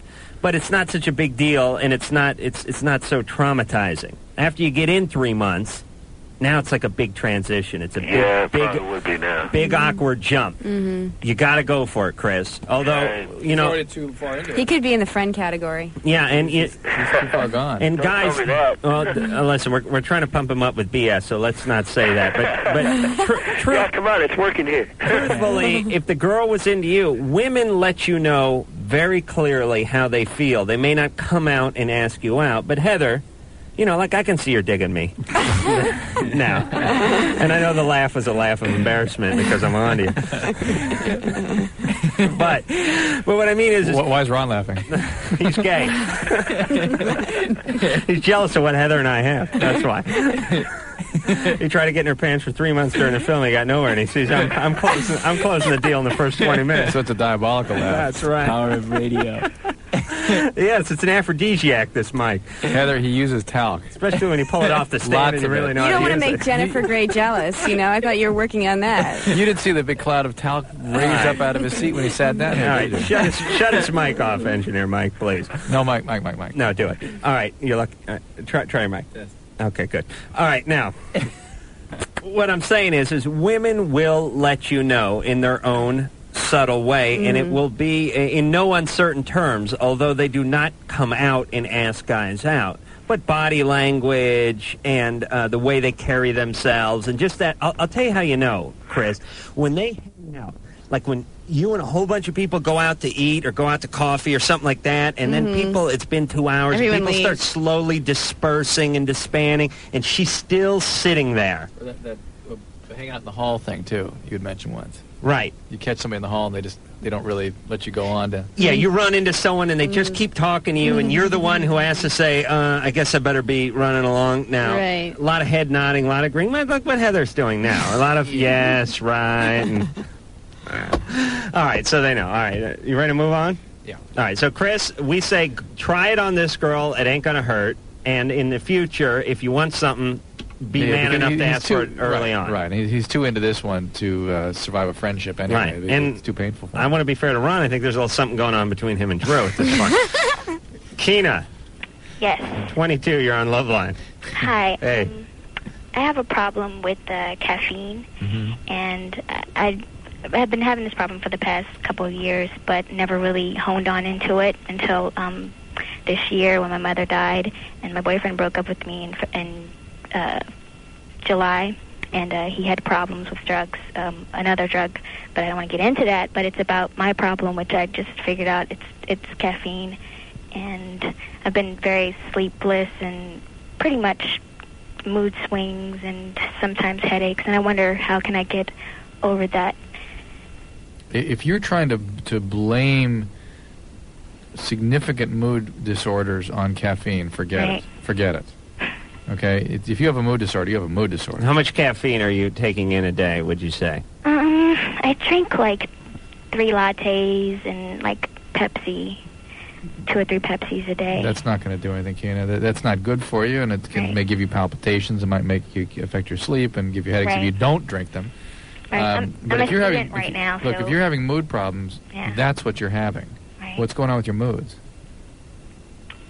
Um, I don't know. I've, I've had ins- insomnia for a while, and I'm like, well, why can't I sleep at night? And Yeah, I'm well, kind of blaming it on the cat. Caffeine is not going to help things certainly. You, you said you just broke up with a boyfriend, Um, in July. and how'd that go? Um, it, it was. Uh, I don't know. I see him occasionally, like on the street. No, but how did you don't feel about that that loss? Well, I was devastated because that's Okay, all right. So that that's a pretty substantial statement. And how long did you go out? seven months. Uh-huh. All right. So you, you had a big, major loss. You were you were affected by that profoundly. You met at Starbucks. and and you and you're continuing to have problems as a result. which And is- your mother passed away You look- recently, you- right? I- Yeah. Mom, Wow. we lost a family member. I mean, Mm-hmm. this is the time when people get depressed. This is what causes, precipitates depressions, Keena. And then that's, I think, what you're going through. And it- who wouldn't with- in the face of those those losses? All right, but here's the big question: W- Why are you sort of pinning it? Yeah, why are you avoiding? look, it's just it's, e- e- it's very easy. to- Look, here's my answer. It's caffeine. If I just give up coffee, I'll feel better. As opposed to doing the heavy work of grieving and dealing with these ve- very, very heavy feelings. that And you by the have to way, deal uh, with. any you Loveline listeners who want to come up here and um, try to uh, argue with Dr. Drew about something that he's into, you will be mad. You're not getting an inch. Oh, caffeine. Drew's There- drinking there a is cup some- of coffee right there now, is so something don't called- bother. There is, some- there is something called caffeineism. Now you could Th- bring up post. Well, let, let me let me let me address that because there is no such thing as caffeine addiction per se. There's caffeine dependency. You can't have withdrawal from caffeine or whatnot, but there's no addictive process. There's no progression. There's no consequences. There's something called caffeineism. People are using like 3,000 milligrams of caffeine a day, and they get all kinds of funny little you know headaches and syndromes. But but you know, look, it, it, You can it- stop any wor- time. wor- worrying with about the caffeine in the in the settings of the losses that Keena has had is like rearranging the deck cha- chairs on the Titanic. Right. It, it's not going to make a big difference. All right, so K- Kina, here's a question. Have you been sort of, um, I don't know, like e- an avoider your whole life? Pinning Um, things on different, uh, for different sort of nebulous reasons? Um, pretty much. I mean, I didn't date for five years up until this last boyfriend because I'm like, okay, I'm gonna go off and do my own thing, and you know, do like you said, figure out what I have to do for myself, and then figure out, you know. But I, I went back to that whole thing of, okay, I'm picking the same people again, and it's, maybe that's probably avoiding too. Uh-huh. I don't know. Uh, where's your dad? Um, he doesn't live with me. I grew up with my grandparents. What, what was your dad's deal? Um, drugs. Uh-huh. Hold on, I gotta give Drew a dollar. He- You're lucky. I don't- You bet on it? Well, we've no, we we do Right. bet on things, yeah. Uh, Drew Drew had a sense that this was going on. I, I don't have any change here. I'll go by the verse teller during the commercial. All right, so Kina, listen, W- we got to go to break, but he, he, here's what the the deal is. Uh, you've had a lot of tragedies in your life, and um, caffeine and, and you know Pepsi and, and lattes are are the least of your problems. Right. But what it represents is you're one of these people who sort of uh, pins things on other uh, other culprits that are, are pretty Anything- benign. Anything but deal with anything heavier- but deal with the situation. I mean, you had a real your your your mother died recently. You ended a relationship after not being in one in five years. Your your father was an absentee father and and and a, a drug addict, and it was you know I mean you, you've gone through a lot of pain in your life. Kina, and what you need to do is start exploring that and start examining that, and don't try to play doctor. And I'll, I'll cut this. Oh, oh, I'll take some supplements, and I'll go easy on the latte. It, it, that really has nothing to do with it. Uh, work on that when you've got every other possible problem worked out. I mean, when you've been able to cope with the passing of your mother and, and your father's addiction and, and all so forth, then work on the coffee. Therapy time. For but it's therapy time now. Yeah. And we'll be back. And a quick check of the out-of-town scoreboard. Wow, what the hell are they on about tonight, Pop? Here's what I have no idea. Why aren't those young people in bed? Go to bed. Loveline. We'll be right back.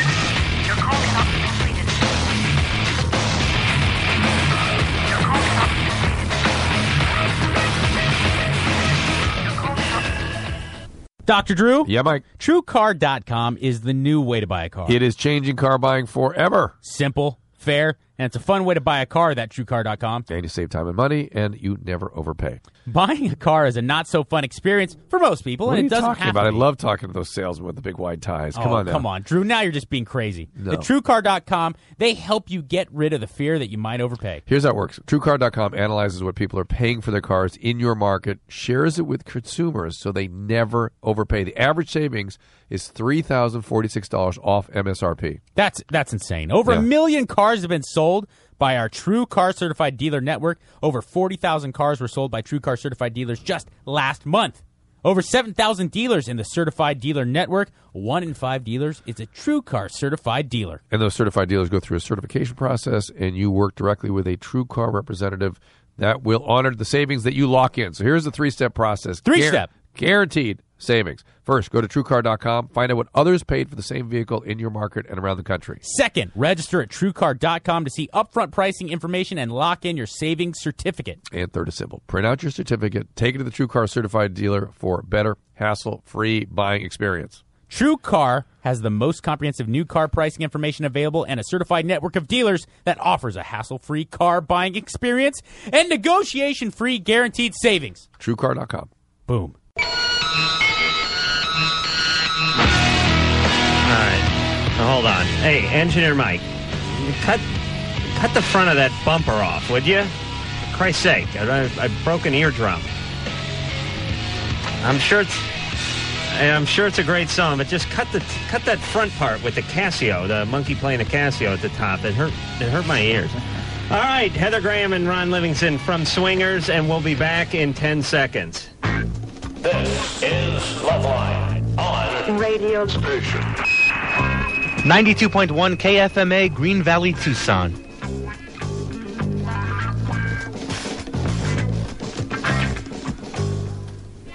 All right. Phone number 1 800 LOVE 191. Fax number 310 854 4455. Hey, Lisa, uh, check, see if anything's going on with the, on, on the fax machine. I give that goddamn fax number out every night, like four times a night, and I realize we One read fax, one we fax. read two faxes a year on this show. It's the same naked Aladdin one every time. Yeah, and we get that one, and uh, hey, Adam sounds like he's short and fat and hairy. All right, anyway, Heather Graham and uh, Ron Livingston are here from uh, Swingers, and um, Drew and I, of course, have not seen, seen the movie, but you know what? Who It's a cares? surprise hit. It's a surprise hit, and every, everyone's talking about it. And it's the kind of movie that when you're looking to see movies, you stop and you go, I should really see that movie because people ask you what movie you saw when you get back, and you feel like an idiot when you have to say Jingle All the Way or Hollywood's latest big uh, mega crap blockbuster. This way, you say I saw Swingers, and you save some face. Meanwhile, you see some good acting. All right, um, I'll read this fax uh, when I read it, Drew, and uh, let's get back to the phones. Mike, 15, you're on Love Line. Hey, what's up, Adam? Hey, are you trying to get laid? yeah. no, man, I just got my dad getting porn off the computer, man. He just told me the other day I wasn't supposed to get it, and it's just like he's acting like the biggest hypocrite, dude. All right, hold on, hold on a second, Mike. These kids today. Uh, how old are you, Ron? Uh, 20, 29. 29. 29. All right, you want to check your wallet, or Uh, you're, you're going to go with Uh, 29? I think it's still 29. okay, Heather, 26. 26. All right, I'm going to talk to Ron for a second. I didn't grow up around pornography. I mean, I had to really scavenge for Yeah, pornography. There was like there was like that one in the closet. As a, as a young guy, though, I mean, I'm talking about when you're that indoctrination to pornography, 12, 13, 14 years old, where some Right. the neighbor down the Oh, street. it's like gold. The old lady found the guy's penthouse collection under the bathroom sink, and she's tossed it. And it Oh, rained the night before, but there's still a good one in the middle. Yeah, we didn't have penthouse. Where'd you grow up? We Playboy was it. That was all you could get. Right, but that was that was pretty exciting. Yeah. And I mean, Oh, yeah. I mean, at age 13, 14, 15, if you could have seen hardcore sex, I mean, what's going on on some of these videos, you know, the Rancharama series where, uh, you know, uh, there's eight guys on one girl and blah, blah, blah. I mean, you, you probably would have went insane. Yeah. I mean, Like, you would be run for your worried. life. You would have never made it into Yale, I can tell you that right now. Uh, I don't know. And these now everybody's got a movie. Every I mean, think about it. I know this sounds um, it, it, it sounds trivial, but this is going to be, or, or or just now is one of the first generations growing up with just an abundance of porn. I Huh. mean, there's a computer in every house, Huh. and you think, all right, Drew, your kids, their whiz is on this thing, and they're four. Ten years from now, they're 14. Th- think how far computers will come 14 You're from now. totally freaking They'll- me out. they'll be- they'll be an- You're- you're actually killing me. There'll be an, an orifice in the But- side of the Macintosh that vibrates. The kid will be punching up cyber sex and, and, and pleasuring himself at the same time. And he'll have a couple of VCRs, in, in, in, they're going to have a whole new porn. They'll have this. Um, They'll have that pornography that's like a hologram now, Virtual where the porn. woman's that virtual, Virtual- porn, and Oh. I mean, Yeah. Oh, and please. meanwhile, they still have to have a pad under the jungle gym. yeah, but but but yeah, then maybe there will be one of these V chips, whatever they call it. What are those? Those. Uh, yeah, the V chip. But you Yeah. know Uh. where we're gonna have to put it in the kid's head. Do you see? Because there'll be too You many are- outlets. Okay, I can't do the show anymore. I have to go home. Go, go, protect your kids. All right, so Mike. Yeah. All right, so your your dad told you stay off the computer with the internet porn, but you're onto it. Well, He's yeah. onto it. She saw him doing it. Yeah. Dad was doing it. And I want to know how to confront my mom about it, you know, because he told me. What not kind to of porn tell is there on the internet? Oh, Seriously, I, I- I gotta say, hold on a second. Mike. whoa, whoa. I, I was at my uh, realtor's office today talking to the loan officer because I'm trying to buy a house, and I'm sitting there in this little. He's got, you know, the guy doesn't even have an office. He's got he's got just like a little hallway with a little computer and a, not even a division. And I come walking up behind him, and what are you doing? Crunching some numbers? That's like Boom Fest 97 on the thing. He's going, oh, look at this. Look at this. Uh, There's chicks that shaved and They just spread. there's and pictures. It's all over the Pic- place. Pictures. Yeah. Weird. Yeah, but they have, like, anyway. I so, never. I don't know what. I, Mike. Yeah. So your dad caught you. Yeah. And your dad's gonna tell your mom? No, mom. I'm, I'm gonna tell my. This concludes another PodcastOne.com program.